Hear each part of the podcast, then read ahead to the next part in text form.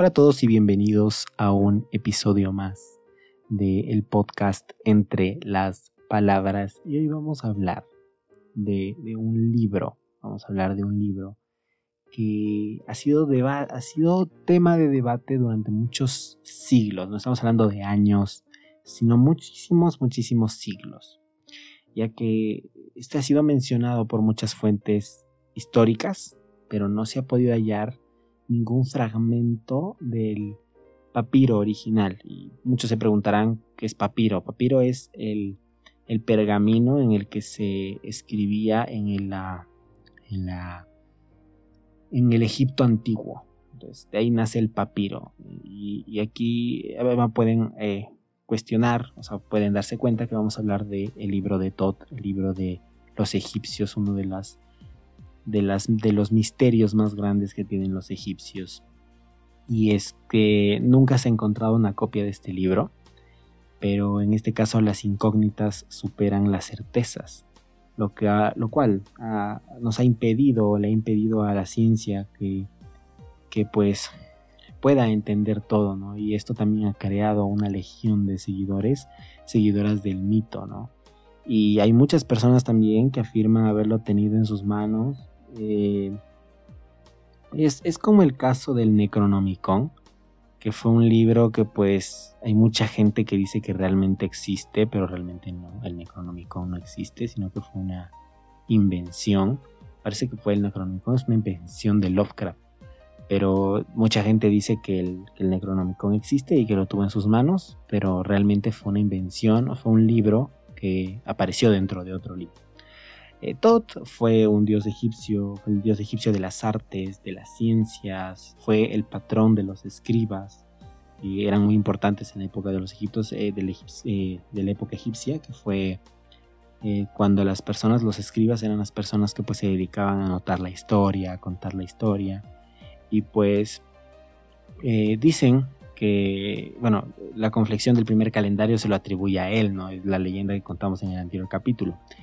Y él decían también que él eh, para, podía predecir las crecidas del Nilo y que también Tot fue el que fundó la ciudad de Hermópolis. Eh, solía, suele ser representado con una cabeza de, de babuino y, y, portando en ocasiones herramientas de escribas como representaciones del papel, de la cultura. Y entonces eh, una de las aportaciones que se asocian con Todd es, que él concibe ceremonias para la preparación de los fallecidos a su viaje al más allá, lo que ahora podríamos conocer o considerar como el, entierro de una persona o la misa eh, del último adiós que se le da a nuestros muertos, los rituales de despedida de los muertos. Él es el que eh, preparaba estas ceremonias. Diversas personas formulan teorías eh, acerca del contenido del libro de Todd. Por ejemplo, un escritor que fue Antoine Court de Gebel, no sé si está diciendo bien el nombre, pero quien afirmó que el tarot, el tarot es esta ciencia de pues, leer las cartas, leer el futuro a través de las cartas, proviene de este libro. Y que los arcanos mayores esta antigua forma de adivinación se encontraban representados en el manuscrito. Jacques Berninger eh, nos hablaba sobre un papiro cuya antigüedad ronda los 15.000 años. Y, en esto se muestraban fórmulas para resucitar a los fallecidos, poder comunicarnos con los animales o tener la capacidad de influir en lugares u objetos lejanos. Eh, la primera referencia que se hace al, papiro o, o, a este libro es que proviene del papiro de Turis, que fue expuesto al público en el año 8 en el año 8, no, en el año 16, no, año 18, perdón, y que pues narra el, asesinato de un faraón eh, utilizando algunos métodos sobrenaturales, que entonces, entre estos, eh, algunas que se muestran entre las 78 láminas del libro de Tot. Por eso es que hay quienes aseguran que la, que la posesión de este libro le otorgaría al dueño eh, poderes más allá de la comprensión de un ser humano. Eh, también se dice que en el año 360 a.C.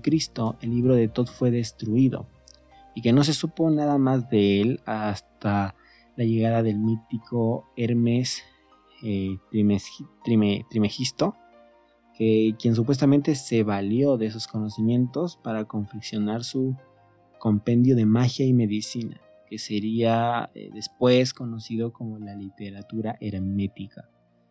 Eh, todas estas leyendas se fundamentan alrededor de un libro. Y entonces es, de las cosas, yo, diría de las cosas más interesantes que tiene la, la, cultura egipcia. No las más, porque la cultura egipcia es una...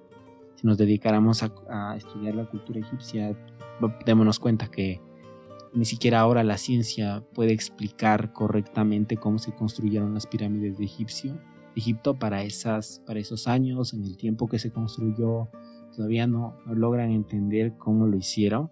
Además era una, una cultura sumamente avanzada en ciertos aspectos que por ejemplo los, los canales que se hizo del río Nilo, que se hicieron del río Nilo a las diferentes ciudades, se siguen utilizando a día de hoy, porque son canales que están puestos en lugares estratégicos. Eh, entonces, todos esos estudios, todas esas perfecciones que tenía la, la cultura egipcia, nace de que era una cultura eh, sumamente estudiada, sumamente, eh, más que todo, más allá de todo, era una cultura sumamente eh, sabia. realmente se le daba mucha importancia pues al descubrimiento, a la educación. y aunque es verdad que la cultura egipcia pues tuvo muchas, muchas cosas como esclavos, o tuvo muchos, muchas, mucha desigualdad en cierto aspecto también eh, como las civilizaciones antiguas, como la mayoría de civilizaciones antiguas, pero la, civilización egipcia fue una de las civilizaciones que más se llegó a desarrollar a través de los tiempos.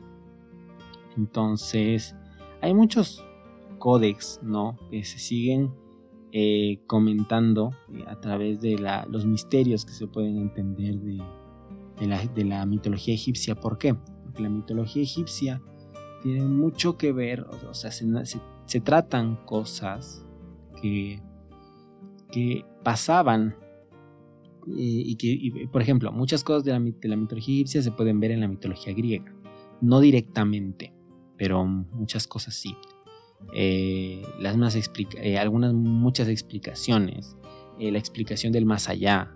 Se puede ver ciertas corrientes que, interesan mucho ¿no? a, a, los científicos o a los estudiantes de, de este tipo de culturas porque como pudimos ver eh, si, si, esto fuera verdad o si esto fuera cierto y el tarot que se sigue utilizando a día de hoy viniera del libro de Tot estamos hablando de que esa creencia eh, se ha mantenido más o menos más de 2000 años más allá de 2000 años. Y eso quiere decir que una creencia que se ha mantenido durante 2000 años, 2500 años, son, son sumamente atemporales. ¿Y por qué, una, algo se vuelve atemporal? Algo se vuelve atemporal cuando, eh, cuando es lo suficientemente interesante, ¿no? Entonces, eh, es considerado el dios de la sabiduría y es uno de los dioses más importantes que hay porque, porque se dice que tenía autoridad sobre todos los dioses. ¿Por qué? Porque eh, la sabiduría tenía la autoridad sobre toda la civilización egipcia.